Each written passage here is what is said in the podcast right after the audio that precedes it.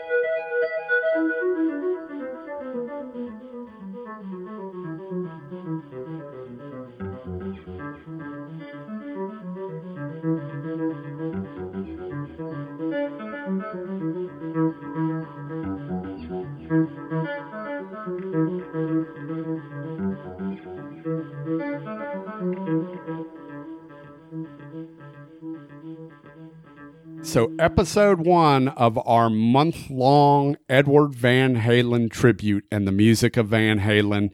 And what better way to kick this off than by doing a tribute to a tribute, basically, Sonny? You want to explain what we're doing here tonight?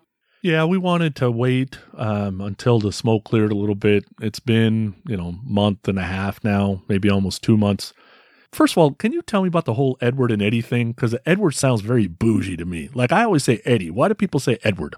I mean, I've I've said Edward, Ed, Eddie. I've used all the names. You know, something that is new to me, but a lot of people refer to him as Goat, and that might be an inside thing or something, but I'm not really that familiar with what that is. Greatest of all time. It's a sports term. Oh, okay. Well, I had no I- no idea. I'll be honest. Yeah. I mean, I did I didn't know. Uh, so I thought that was like a new nickname that I just wasn't in the inside uh, on for him. But yeah, okay, cool. Yeah. So we were going to do a tribute, and one of the ideas we had was, why don't we just review a tribute album? Right? Other people have done tribute to Van Halen songs while Eddie was living. So figured we would do that, kind of a new spin on things. Uh, so yeah, we're doing a tribute of a tribute record. But uh, before we get with that, we haven't really talked about what Van Halen meant to each of us. I'll start. You know, Van Halen, Prince dying, I would say was a bigger thing to me because Prince is my number one guy. Van Halen, uh, Sammy is one of my top 10 guys, but Van Halen in total isn't. And there's for a bunch of different reasons. Doesn't mean I don't like Van Halen. I listen to a lot of Van Halen. Losing an icon matters. So just because I'm not maybe a Kiss nerd with the Van Halen stuff, that doesn't mean that losing Eddie is any easier for anybody. I think everybody kind of mourns in their own way, deals with it in their own way. I had friends sending me, you know, the Eddie song or the Van Halen song they were listening to right as they heard the news, blah, blah, blah. I got to be honest, I went a week without listening to any Van Halen because I was like, you know what? Think I just like to let this thing settle for a while before I listen to any more Van Halen. And then when I listened to this tribute CD, I also obviously uh, listened to the original songs along with it. And uh, it was fun. It was uh, fun to not have heard Van Halen for two or three weeks and then kind of, you know, dip both toes in and kind of really enjoy the music. I think he's going to be sorely missed. Uh, I think when you lose an icon like that, it's irreplaceable. It's, it's sad for the rock community, that's for sure. And there has been more tributes out there than I can count. And it just goes to show he touched a lot of people. And I know Van Halen's one of your favorite bands, so it must have uh, touched you a different way. Yeah, it was. As I said in the intro, I think the bottom line is it's not like I knew Eddie. It's not like I'm related. It's not like I've ever met him or really anybody for that matter in Van Halen.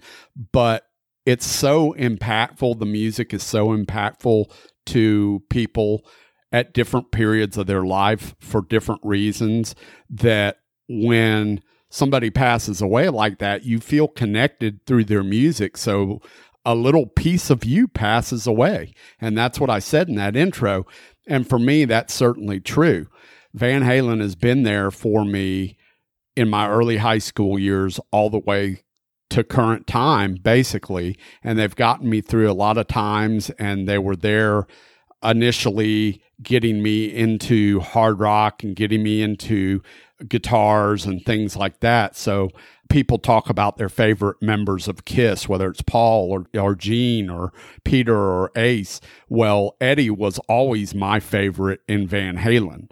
You know, some people are Dave guys, some people are Eddie guys. Eddie and the guitar were always the most important thing to me. There have been some celebrity passings that have impacted me in the last few years. Tom Petty was one, Prince was one, Michael Jackson was one, David Bowie was one. But this year, with losing Neil Peart, that was a big one for me. And then Eddie, because both Rush and Van Halen are, you know, I consider them my bands, my time. It wasn't like Bowie, which was, you know, I got into Bowie, but it was after the fact. And so that's kind of how I look at things uh, with that. That was the first concert I ever went to. I talked about that a lot early on in this podcast. Saw the Diver Down tour. I've seen Van Halen. I think I've seen Van Halen a total of five times. So I saw him on the Diver Down tour, on the 1984 tour. I saw him once on the Van Halen Gary Cherone tour. What that album was three or something, right? That's right. Yeah. So Van Halen 3, I saw him on that tour and I saw him on the For Unlawful Carnal Knowledge tour. And then I've seen him on the um, reunion tour before Different Kind of Truth. So that's it. I mean, that's the amount of times. I know there are people out there that have seen Kiss 453 times or whatever, but I lived in a small city for a long time and concerts weren't as easy to get to growing up and, you know, ticket money and all the rest of the things that go along with seeing bands. But five times for me, they were impactful. They were groundbreaking for me personally. So, yeah, to say they were my favorite band probably of all time, if I had to have a favorite band, they were probably it. Uh, and for me, it was the David Lee Roth era. And when they broke up with Dave, I was bitter about it, but grew to like Sammy as much. So I like I like the whole gambit of Van Halen these days. And the one person in all that, of course, was Edward. Uh, I thought he was brilliant, groundbreaking, innovative, and just an amazing, amazing player. So that's it for me. Yeah, I've seen him live probably seven or eight times, but never with Dave. I didn't go start going to concerts till Dave was already out. I've seen Dave with his band several times, but I never saw him with Van Halen. So all the times I saw him was with Sammy, and then I saw him twice with Gary Cherone because I was a huge Extreme fan. When they came around on the different kind of truth, that's when they had Kool and the Gang open, right? Kool and the Gang was actually before different kind of truth. That was on the reunion tour, and that's when I saw them. Okay, because I was going to go then. They played the Oakland Coliseum. Yeah, the tickets were like a thousand bucks to sit in the parking lot. I was like, you gotta be kidding me! Like I really wanted to see Kool and the Gang. I haven't seen Kool and the Gang in forever. So I was like, oh, this could be fun. And then I was like, oh my God, these tickets are ridiculous. Uh, they must have sold out, I guess. I don't know. But the, so I didn't end up going. Yeah. Yeah, I bought uh, I bought my tickets for that uh, that reunion tour off some guy on Craigslist of all places, and they were good tickets. they were good tickets, by God. you know, it's always a it's always a worry thing when you buy them, but they were decent tickets, and uh, they were they were in the back of the arena, but at least they were down low. They weren't in the nosebleeds, so uh, me and Jen went, and uh, it was a good show, good set list, and I enjoyed it. And that's the last time I saw Van Halen, uh, which I don't even remember when that was. 2006, maybe? Does that sound right? Uh, yeah, I don't know. Nah, it had to be later than that. 2010, maybe. Sounds more correct. But anyway, but yeah, I mean that's that's my story. There are many different memories that I have that go along with uh, Van Halen, Van Halen music, and uh, I'm sure throughout the course of the month I'll share some of those things. But for tonight's episode, we've been talking about doing a tribute of a tribute. Technically, we're doing a, a review of a tribute, but you get the point. Yeah, so let's uh, start with this.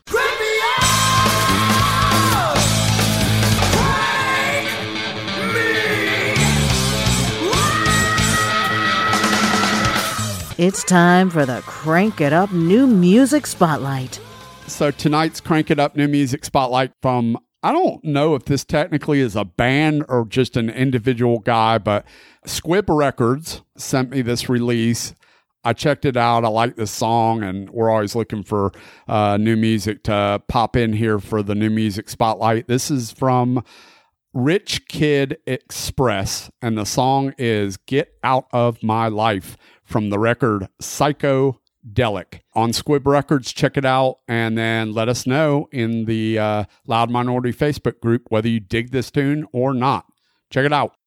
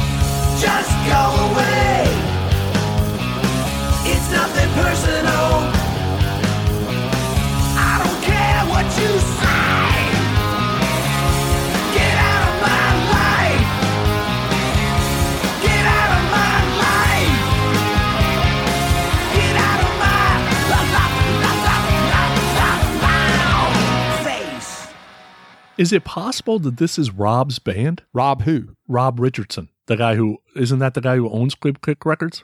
Uh, I have no idea. Because I have this CD. I don't remember how I got it. Oh, I have no idea. To be honest, I mean, they sent a sheet, but it was kind of small and I couldn't read it. so I got the record. I've listened to a few other songs on the record. I kind of liked it. I can't remember how Squib Records came to me. Somebody sent some stuff, put me on a mailing list, and uh, that's how it was. But this thing, Rich Kid Express, the guy kind of looks like, to be honest, kind of looks like Elton John a little bit in the in the promo picture that I saw. But obviously, the music is rocking. At least I think this song is pretty rocking. That was why I, I slid it in here. Is that wrong? Yeah, that's not wrong. Okay, fair enough. did, well, did you like the song or not? Yeah, yeah, I like the song. Yeah. Uh, I was just I was just surprised. I'm like, I have that CD. I usually remember where I get that stuff from, but stuff comes in the mail now, so I don't always know when it's com- where it's coming from. Well, and to be honest, the psychedelic record uh, released today as we're recording this, which I won't give you the date, but uh, because this this episode obviously not coming out till December, but so this just released today. They released a couple singles out front, but you know they had a don't play any of the rest of the record until the record's released type thing. Oh, okay. So I like Okay. I like to respect that when I can. Okay, so getting to our topic, we are going to cover Tribute to Van Halen, which was released in 2000.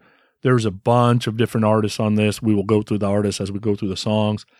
It was produced by Bob Kulick on and it was released on Eagle Records. The cover is very 1984ish, you know, without the cigarettes, but uh, you know, it's got kind of the kind of this like light blue color scheme. Some of these songs have been around a while and you've maybe seen them on other Van Halen tribute records. We just picked this one because it was all DLR versus having some Dave and some Sammy songs. So that's why we kind of picked this one. 11 songs on the CD. And uh, I will tell you right out of the gate, production's a lot better on the covers, just thanks to technology, if nothing else, right? The, it's louder, it's mixed better. And, you know, some of the stuff that Van Halen released was in the late 70s, early 80s. So technology is helping some of these songs.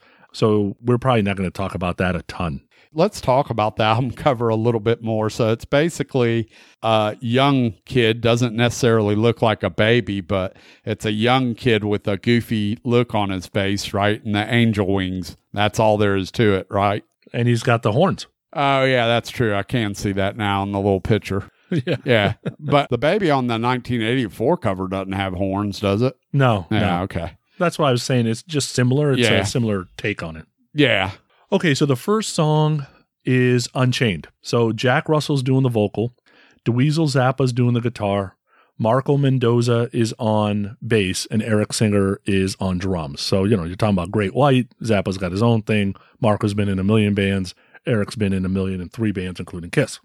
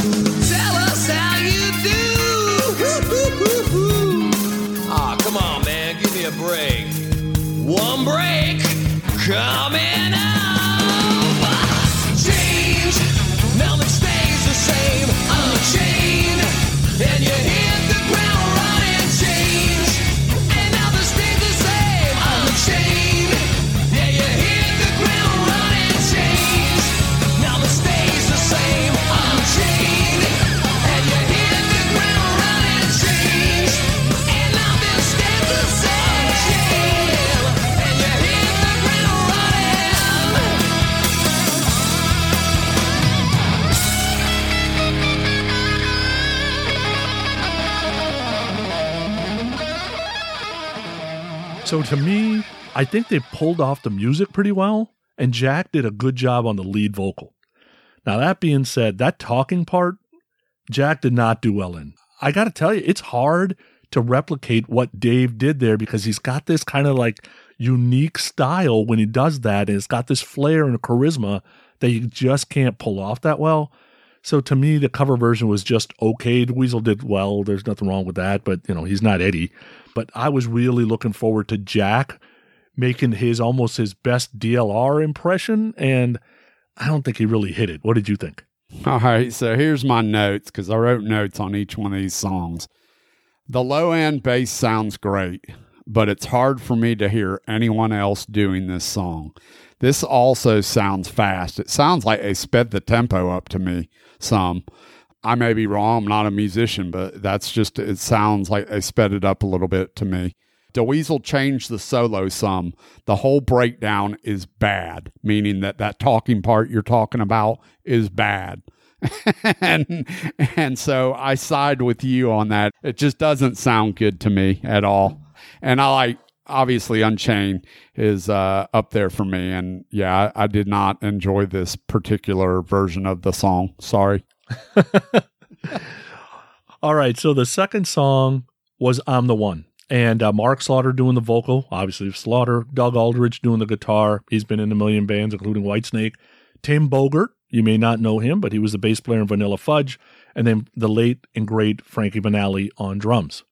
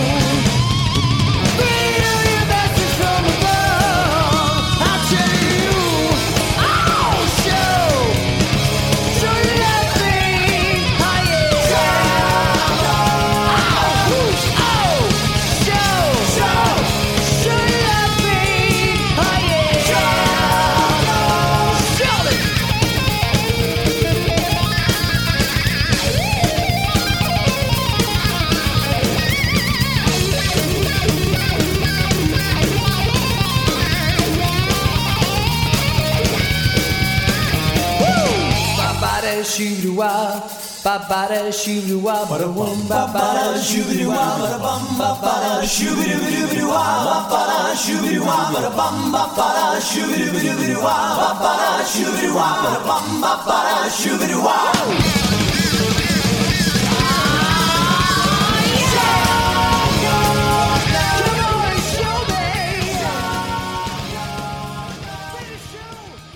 So, what did you think about uh, I'm the One? The background vocals in certain places sound thin to me. Uh, it does sound decent in that breakdown with the background vocals, the bop body shooby wah, that part. So it sounds okay there, but there's a few other places where it sort of sounds thin to me. I think Doug does a great job on this song. Doug doesn't stray real far from it, uh, and just he to me he nails it in terms of doing a really good take on it. Overall, it's an okay version, but I don't think they really added a whole bunch new to it. So that's my take on it.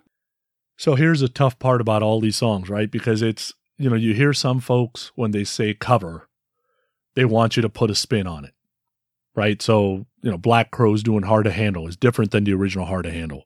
Bullet Boys doing For the Love of Money is different than the original. So they kind of brought their own thing to it. Then some people want covers that are damn close to just the original because you can't mess with it too much. Otherwise, you're going to make the song all funky and they're used to hearing it a certain way. So the reason I bring that up is because there's times during this album where I wanted it to be the same. And then there's times where I wanted it to be different. And I liked both sides. You know, you bring up a really, really interesting point there because you kind of nailed it.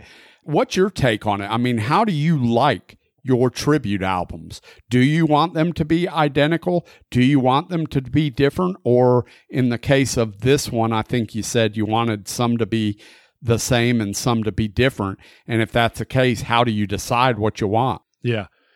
So it can't really spread it like peanut butter, but I'll give you some examples. If it's a R&B song or it's a little more mid-tempo and an artist thickens it up and speeds it up a little bit and it still sounds great and you didn't lose the original groove or whatever, that totally works for me.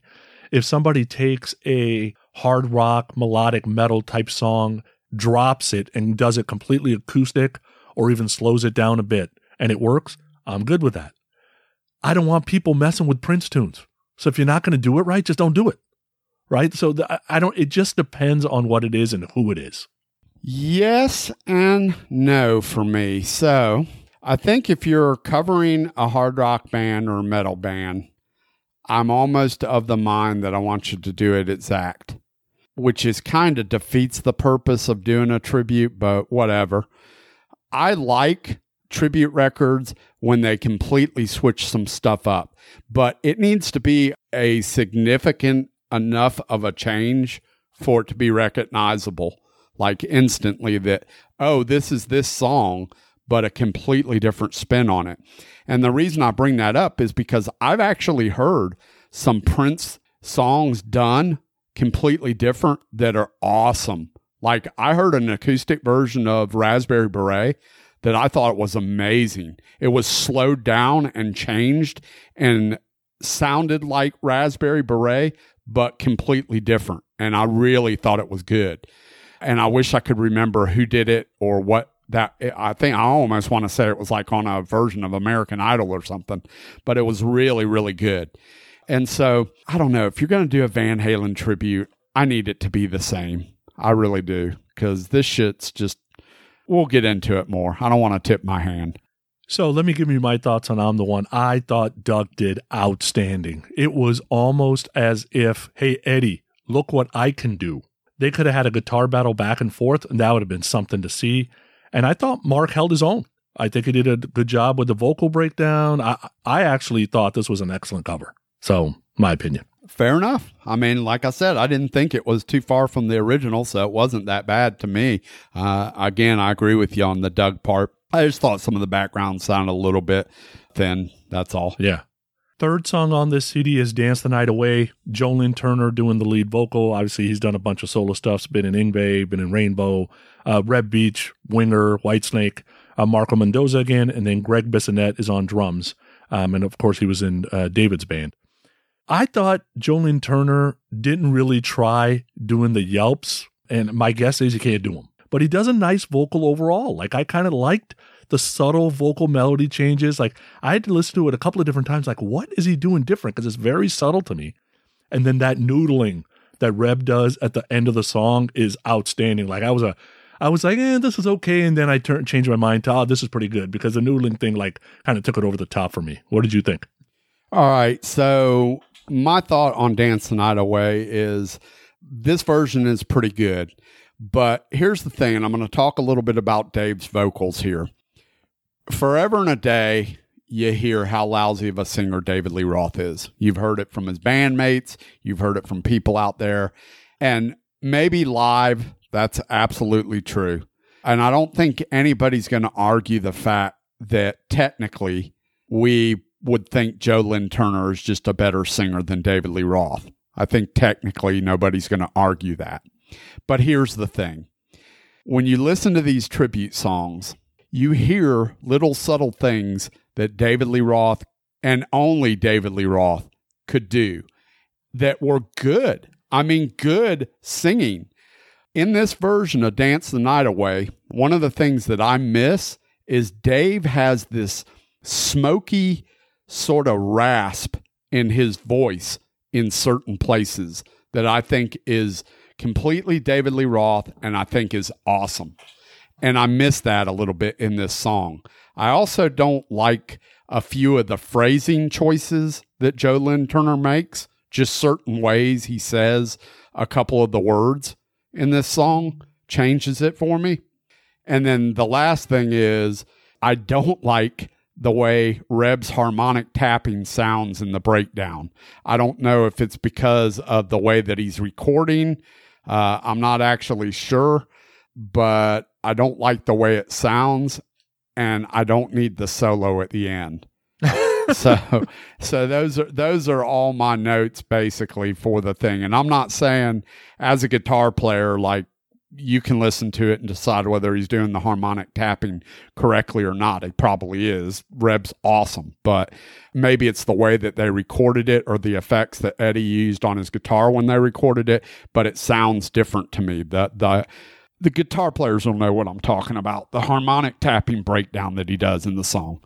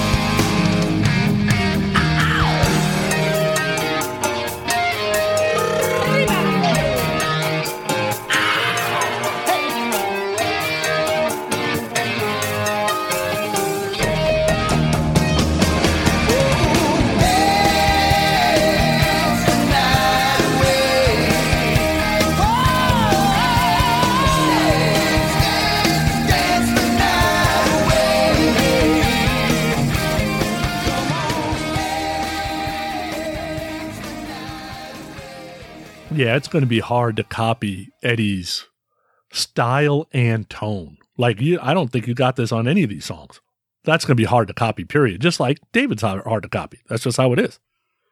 Yeah. I mean, definitely that's something that came across in this for sure.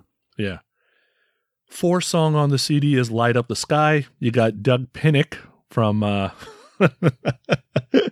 Oh, I hate this band so much. King's X on lead vocal, Yngwie, of course of Yngwie, doing the guitar, which I'm surprised that he's on a Eddie Van Halen tribute record because I figured he would want to stay away from that as far as possible, but whatever. Uh, Billy Sheehan on bass, and then Vinny Kola Kola Kali- How do you say that? It Kalayuta? Colaiuta. Vin- Colaiuta. Vinny Colaiuta. Yeah, so he's played with Zappa, he's played with Jeff Beck, Sting. Um, what do you think of this song, Light Up the Sky? Vinny Colaiuta is badass. For those that you don't know, he's basically a jazz drummer, but he's awesome. So here's my thoughts, and I don't hate King's X, but there's a big but on this. I hate Doug on this version. He might have been good on something like maybe Take Your Whiskey Home. The solo does not sound like Yngwie, but also is not even close to Ed. I hate this version. Can we just burn this version? That's my notes. So I was a little bit nicer, just a little. And I, I said, Doug did some great yelping. I thought he came close to some of the yelping and he hit some great notes. But I got to tell you, I don't like the original song. so I definitely don't like the cover. I don't like this song all the way around. This song could be erased from Van Halen and I wouldn't care. So that's my personal opinion. Too harsh? Blasphemy.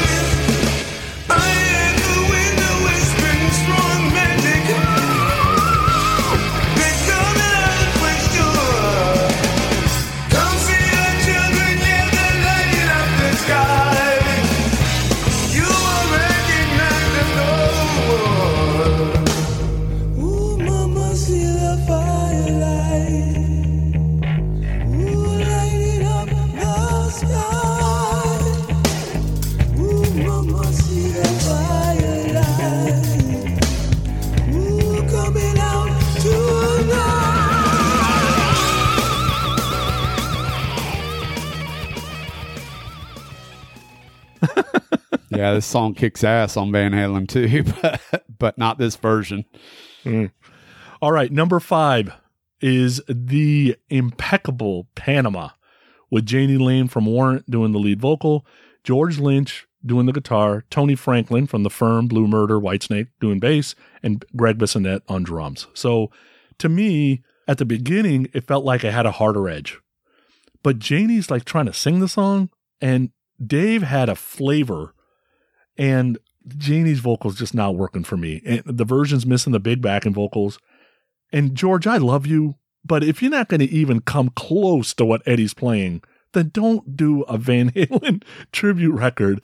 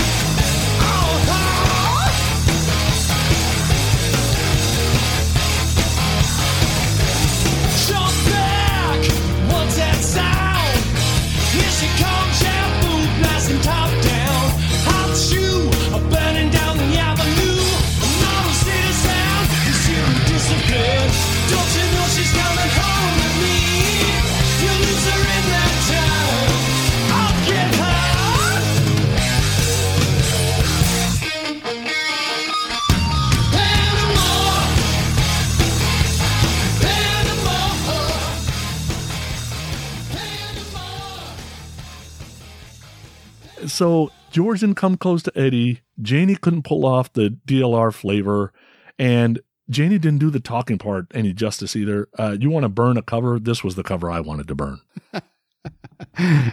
Fair enough. you, would you like my notes on it? Uh, sure.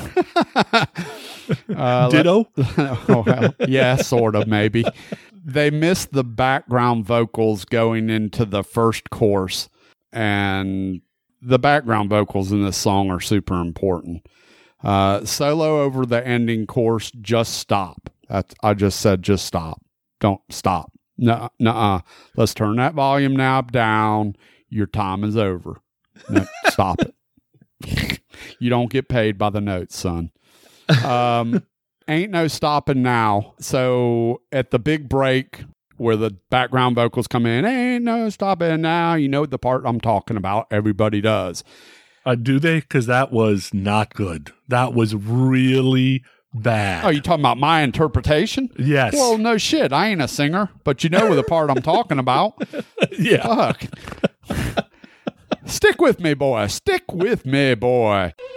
Now what? I say, what's the big idea bashing me on the noggin with a rolling pin? Clunk enough people and we'll have a nation of lumpheads. All right. So anyway, that part. After that part, it sounds like they messed up on the course. If you go back and listen to it, it sounds like they messed up on the course after that part and just left it in.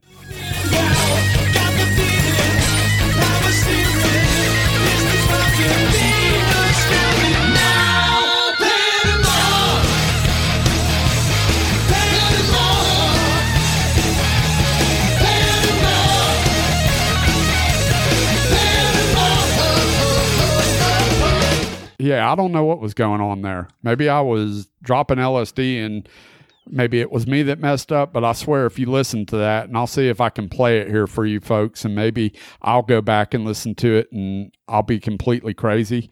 So if you don't if I don't play that here, it just means I went back and listened to it and yeah, I'm stupid. But but I swear I listened to that today and right at that part after it comes out of there and they go into the course, it sounds like I messed it up and just kept it. I don't even know what you're talking about, and I can't agree, but I do agree that you're stupid. Well, you know what? You've got a dirty, whorish mouth. That's what you have. Screw you. I'm going home. I don't need to listen to that shit from you. Uh, all right, we'll move on. My wife tells me I'm stupid enough. I sure don't need to listen to that from you, Poony. You are a smelly pirate hooker. Anyway, I'm just kidding. My wife loves me. Number six, Hot for Teacher. Now, I will tell you, this band would be a kick ass band if they were together. Corabi on lead vocals, uh, obviously a Motley Crue and a bunch of other things, The Scream, uh, Union. Bruce Kulick on guitar, Kiss, Grand Funk Railroad, Tony Franklin on bass, Gregg Bissonette on drums. So this would be really a kick ass band. What did you think of this version of Hot for Teacher? So Corabi and Kulick back together again from the Union days, along with Tony Franklin, Gregg Bissonette. John can sing the phone book. I mean, honestly, John can sing the phone book. He is so good at fitting the style and making it work. So this is one of my more favorite versions on this record.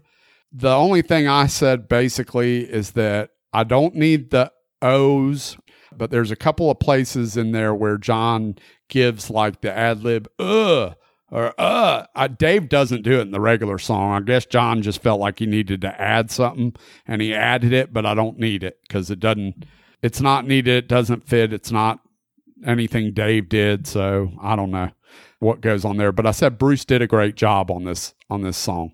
So that's my thoughts on Hot for Teacher. That's interesting because I thought different on this. I love Corabi, but he does not sell the fun and peppiness of the original version. I thought Bruce did fine, but he's not as crisp as Eddie was. So I don't know if Hot for Teacher is easy to pull off, period. I think the best version I've ever heard was Teo Panther doing it with uh I think Nuno was playing drums maybe. It was on one of the Monsters of Rock cruise things or the Kiss cruise things or something like that. I didn't like this version. I didn't think it was good. I, I love John. I power to you, John, for trying, but um, I don't know if I would have covered this song.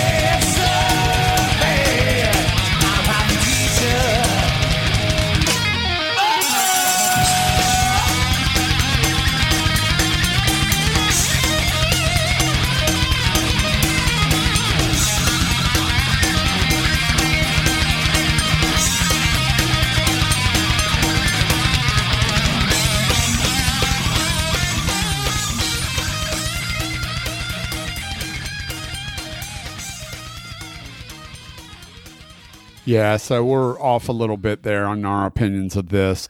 Overall, well, I'll wait till the end of it to ask you this. So continue. All right, so song number seven, "Running with the Devil." You had Pearcy on vocals uh, from Ratt, obviously. Jakey Lee on guitar from Ozzy and Badlands.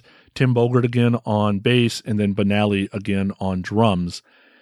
There was something about this guitar tone. I could like feel it in my spine. I don't know what Jake was doing, but that piercing guitar tone, like I don't know. I I, I couldn't sit right in my car after listening to it. I I don't know what it was.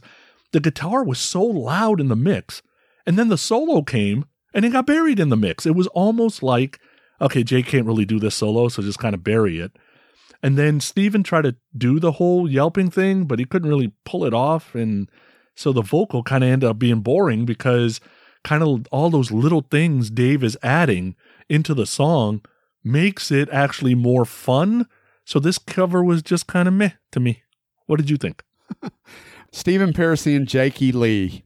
You got two of the original Mickey Ratt dudes back together. Tim Bogert, Frankie Banali. Uh, my notes were really short and sweet. This sounds fast also. Hate this version. Nothing sounds good about it. uh, and I rest my case. Wow. Uh, wow. By the way, you guys may notice that I'm giving you taste of all these songs, but I'm not really playing the entire song on most of them because honestly, I just don't think we need to play the whole song. You get the picture on this uh, particular tribute, but that there you go.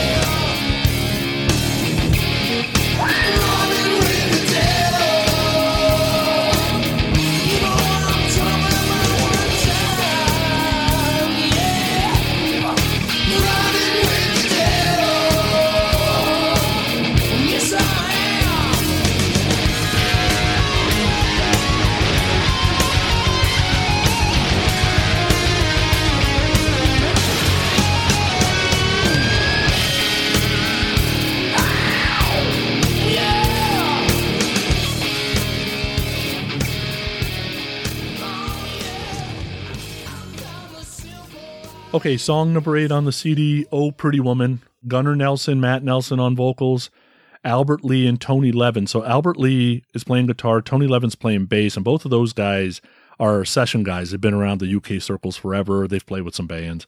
And then Aynsley Dunbar's doing uh, the drums of Whitesnake and some other bands. I don't know why you do a cover of a cover. What did you think about this song? Like all the Van Halen songs to do, why would you do a cover of a cover? We're going to talk about that a little bit later on, but here's the thing. First of all, I never really liked this song to begin with. I didn't like it on Diver Down. I didn't like it as a Roy Orbison tune. I'm just not a huge fan of this song. I don't know what it is. That being said, Albert Lee, Tony Levin, and Aynsley Dunbar are ringers. I mean, those are three amazing players right there that you got together for this. So definitely a session thing. Here's what my thoughts were. I actually like this cover. I think that they do a good job of combining this classic sound. So Gunnar and Matthew bring a little bit of that old school vibe that maybe their dad had to this song and give it a little bit of that original Roy Orbison feel.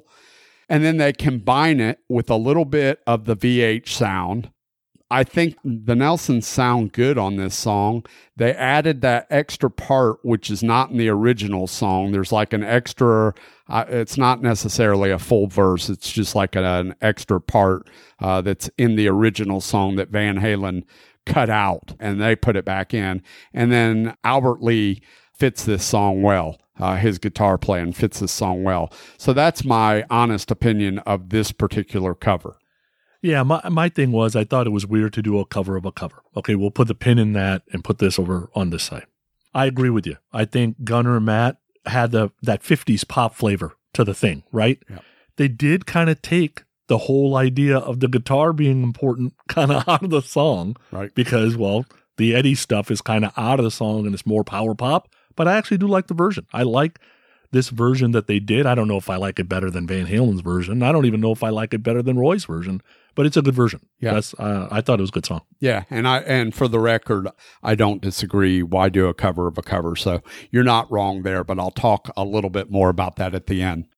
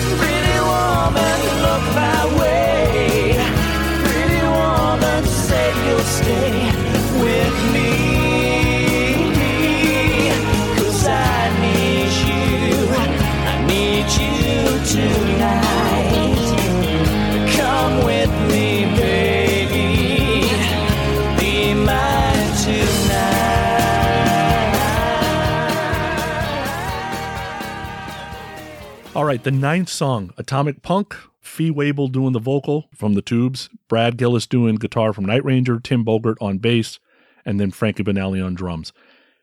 I am not a fan of Atomic Punk, the original song, period. I, I don't like it. But the music on this one actually has more of a metal feel. And I- like I could hear, even if Fee wasn't singing on it and it was Cookie Monster vocals, they could have probably pulled it off. And Brad does amazing on the guitar. So I listened to the original first. I'm like, oh, god damn, I'm going to have to listen to this cover now. So then I go listen to the cover. I'm like, oh, I think I like the cover better. So I actually like this song better than the original. Yes, you can send your hate mail to me. F you. There you go. And I'm Ron Burgundy. Go fuck yourself, San Diego. Ah! What about you? I I don't know. I hung up on you when you started giving your opinions of that. Are we back? Can we talk about something else now? anyway, all right. So, all right, here we go. Atomic Punk. All right. I don't love it because they screwed up the beginning part. One of the best things about Atomic Punk is that intro that Eddie does with the phase shifter. I mean, back in 78, that wasn't something you heard every day. So that was one of the innovative sounds that he was bringing out to the forefront in 78. Uh, which was amazing. So I don't love it because they screwed that up beginning part. And that part that Brad Gillis plays at the beginning of this is the start of a Night Ranger tune now. So I don't know. I couldn't, I, I went through my Night Ranger catalog trying to figure out which song it was, and I couldn't find it. But one of those became the beginning of a Night Ranger song, and I don't know which which one it was, but anyway. Fee is an interesting choice for vocals. I'll be honest, this is another one I, I don't really like anything about it. I mean, that's just the bottom line. so Alrighty then. there you go.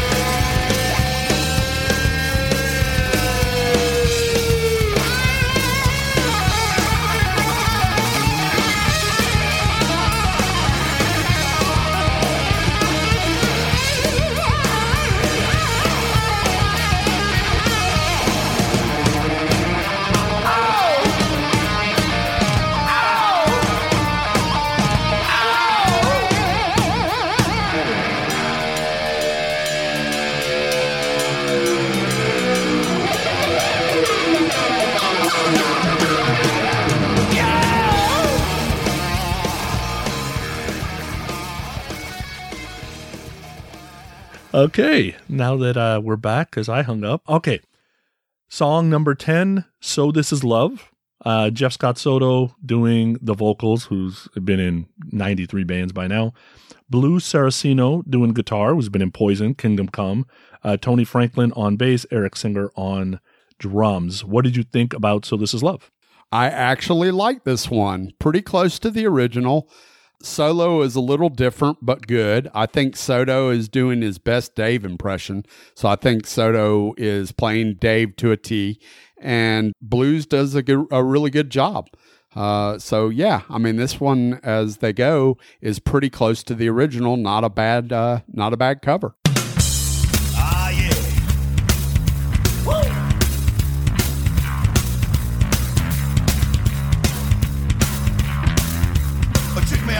Me out on my here. Well, my baby's on the corner and she looking so fine. But one and one together and it blew my mind. Men need lots to live. I'm the living proof. Can't say smiling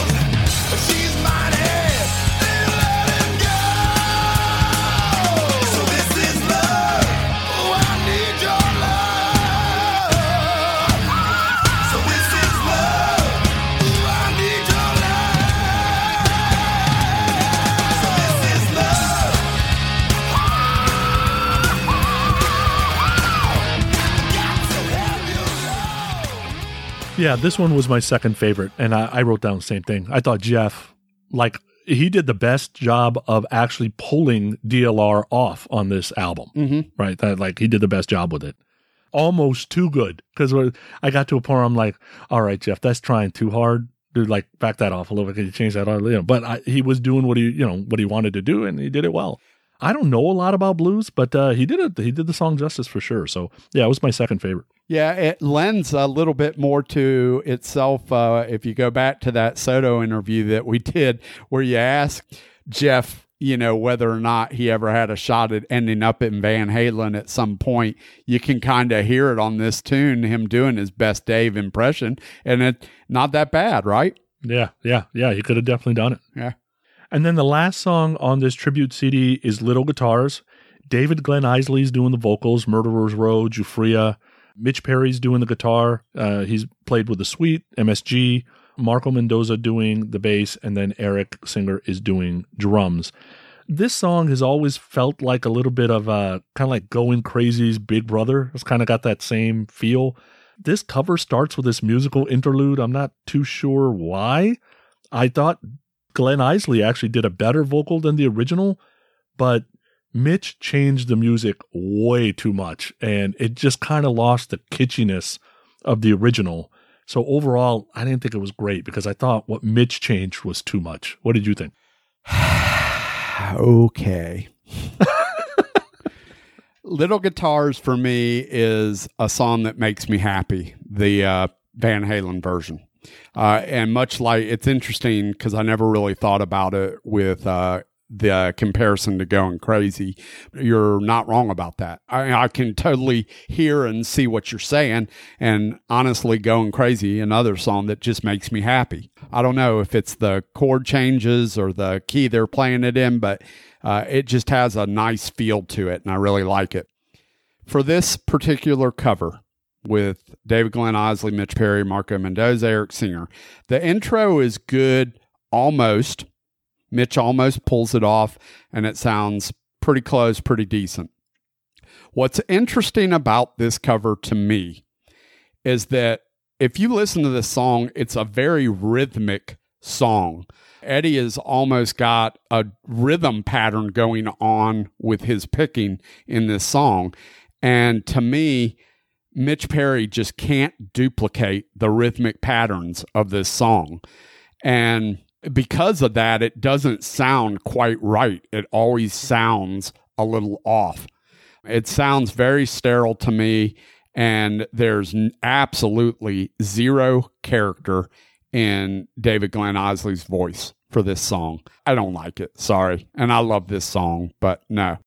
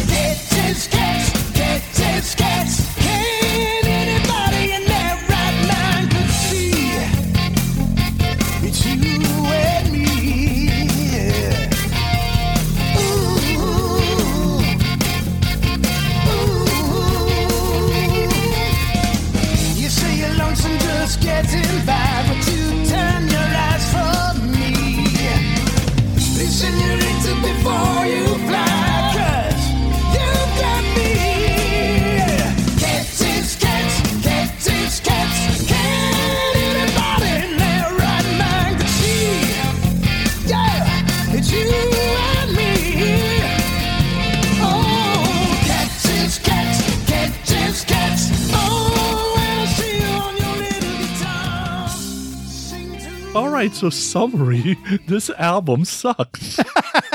yeah, don't go buy this record. You you heard a little bit of it here on the podcast, and now that this is over, I feel like a big weight has been lifted off my shoulders a bit because I think this is a little bit of a weird kickoff to what we're supposed to be doing is honoring Eddie Van Halen and I think on the surface it was a cool idea because I don't know that anybody has reviewed a tribute record before for a tribute episode, basically. But don't worry, we've got three other episodes coming, which will be fun. And I thought that this was fun, truthfully. I think that it's interesting take on some of this stuff. Uh, the bottom line is is that this month is all about honoring not only Edward Van Halen but the music of Van Halen, and in some way, all these guys that played on this tribute record are fans of Van Halen. So it's all good, you know. We didn't mention that. Uh, what's his name produced this record, right? Bob yeah, Kulick. Bob Kulick. Yeah. yeah. Yeah. What I learned with this was okay, some of this is going to sound bad, so I apologize if I offend anybody. What Alex Van Halen is doing in Van Halen obviously matters, but when you're doing a tribute record, you don't ever really get to, oh my God, he didn't do the same fill that Alex did. Like that isn't what you go after. So I kind of just tuned out on the drums. So I'm sure all the drummers did fine. And uh, if you're a drummer, you listen to this, it's like, oh my God, he's not even close to Alex Van Halen. You know, okay, don't know. I didn't notice. Let's be honest, what Michael Anthony's doing is not super complicated. Um, and there's some unbelievable bass players on this tribute album. So now, could they hit the vocals? I don't even know if they attempted any of the vocals because some of the people doing the backing vocals weren't the folks playing bass. So they didn't have to bring that repertoire there. And that's what really Michael's known for more to me. Maybe everybody doesn't agree to that, but to me. Can you copy Eddie? You can't copy Eddie. Did some of these guitar players do a great job? Absolutely. So they are obviously Eddie fans. They were influenced by Eddie by some point. I think Yngwie's just trying to show that he's better than Eddie. And on this, he didn't show he was. But at least you get the Eddie feel and you can feel it in like Doug Aldrich's playing that he really loved Eddie Van Halen. What I learned most about this is, although I'm not always the biggest David Lee Roth fan, there is just stuff you can't copy.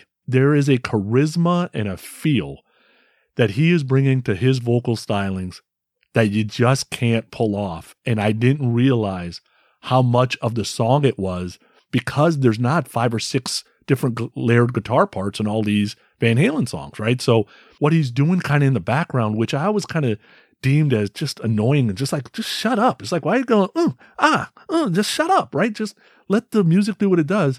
Missing it in these actually kind of showed, all right, okay, Dave has got a thing. Maybe I'm not in love with the thing, but he does got a thing and it ain't easy to copy.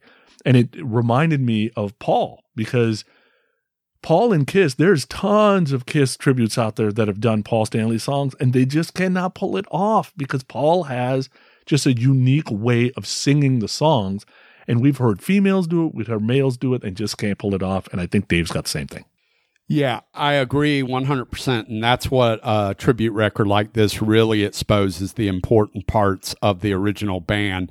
And to me, it's clear more now than ever that the Van Halen song is Eddie's guitar, Dave's vocal, and Michael Anthony's background vocals. That is the Van Halen song. And Eddie's guitar is not only his playing, but it's his tone uh, some of the effects he uses. It's all of that. It's everything that has to do with the guitar. And that can't be duplicated to your point. The quality with Dave is, yes, the charisma and that Dave thing. But, and I said it earlier, Dave had this really sort of raspy, smoky quality to his voice that's, I personally, I love. I think it sounds great. And it's, it's a whiskey soaked thing that just if you're a real big fan of Dave, you know exactly what I'm talking about uh, in certain songs, and it's wonderful. Uh, and that's part of the thing and part of the charm. But what did you think of the set list here? The songs that they chose. What did you think of that? Yeah, I wouldn't have, if it was me, I wouldn't have chose Little Guitars. I wouldn't have chose Atomic Punk because I just don't like the song. I don't get the cover of the cover of Pretty Woman and I probably wouldn't have done Light Up the Sky. Like I would have changed those to something else because I think it's interesting to do a tribute album, but then you don't. Well, Pretty Woman's probably different, but you didn't pick all the songs that they're absolutely known for. Like go do. There's easily eleven singles. You could have just went and done the eleven singles. So I don't know if Bob picked the songs. I don't know if the singer or the guitar player picked the songs because that could make sense too, right? Is like, hey, I'm looking for people to go do songs. He calls Yngwie and says, Hey, you want to be on the Van Halen tribute album? Sure, but I'm not doing anything but light up the sky. Okay, right? I don't know.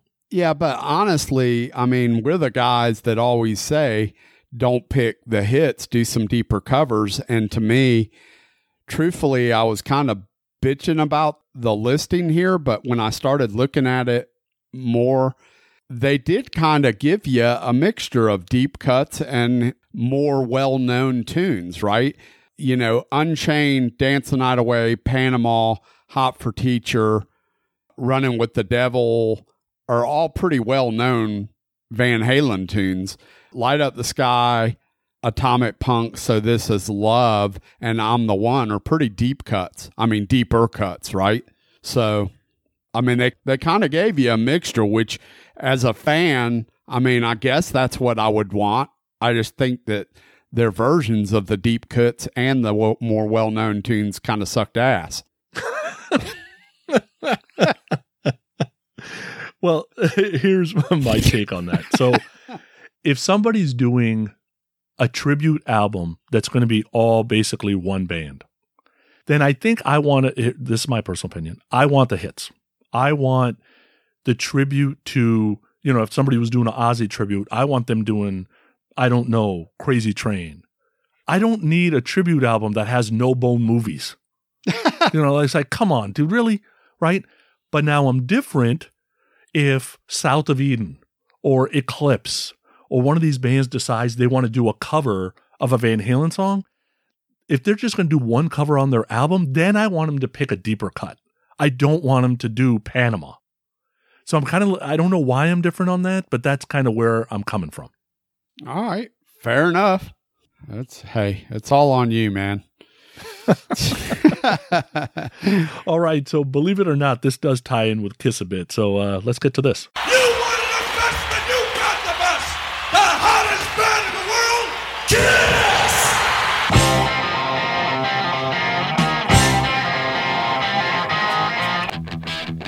It's time for your historic moment on Growing Up Rock.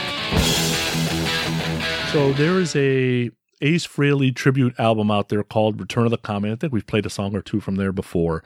And there's a song where both Eric Singer and Karl Cochran do the song.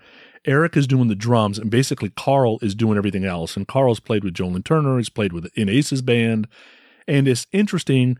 Karl does a great job channeling his inner Ace on this song. But uh, check the vocal out and let me know what you think. Here is Love Her All I Can.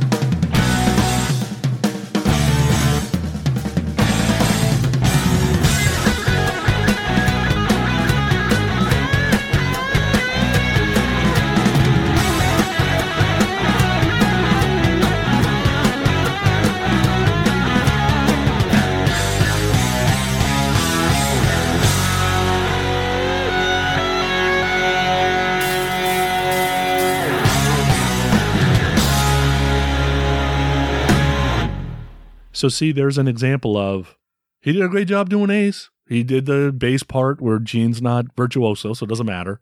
And Eric did fine with the drums because he's the Kiss drummer. And you know, did he do it as good as Peter? No. Okay, anybody happy? He didn't do it as good as Peter. Fine. You want me to say it out loud? There you go. Karl cannot do Paul.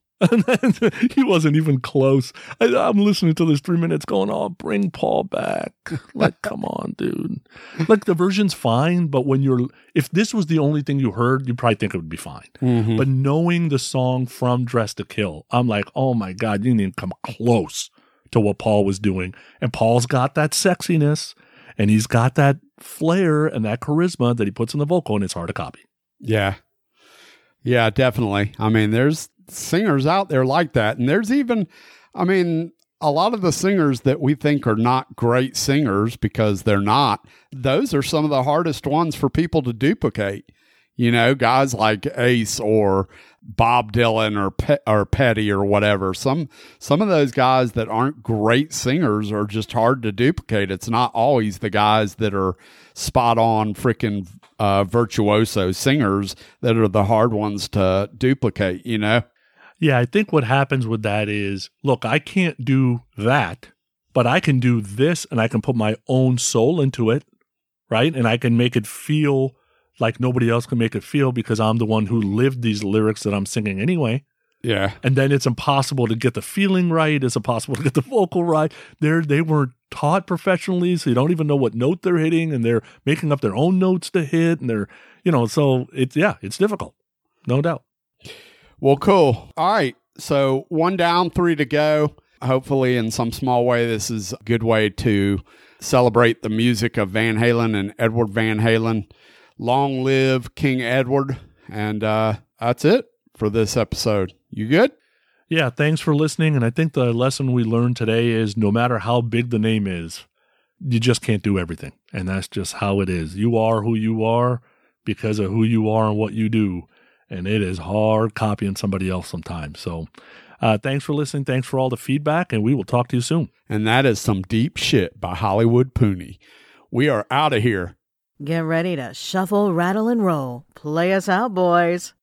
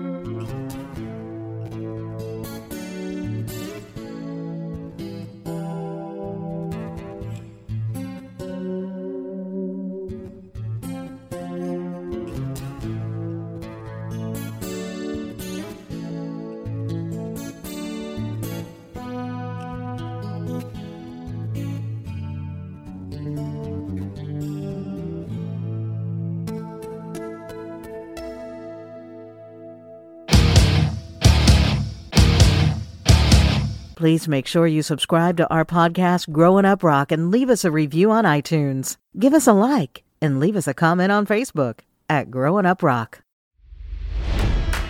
It's NFL draft season, and that means it's time to start thinking about fantasy football.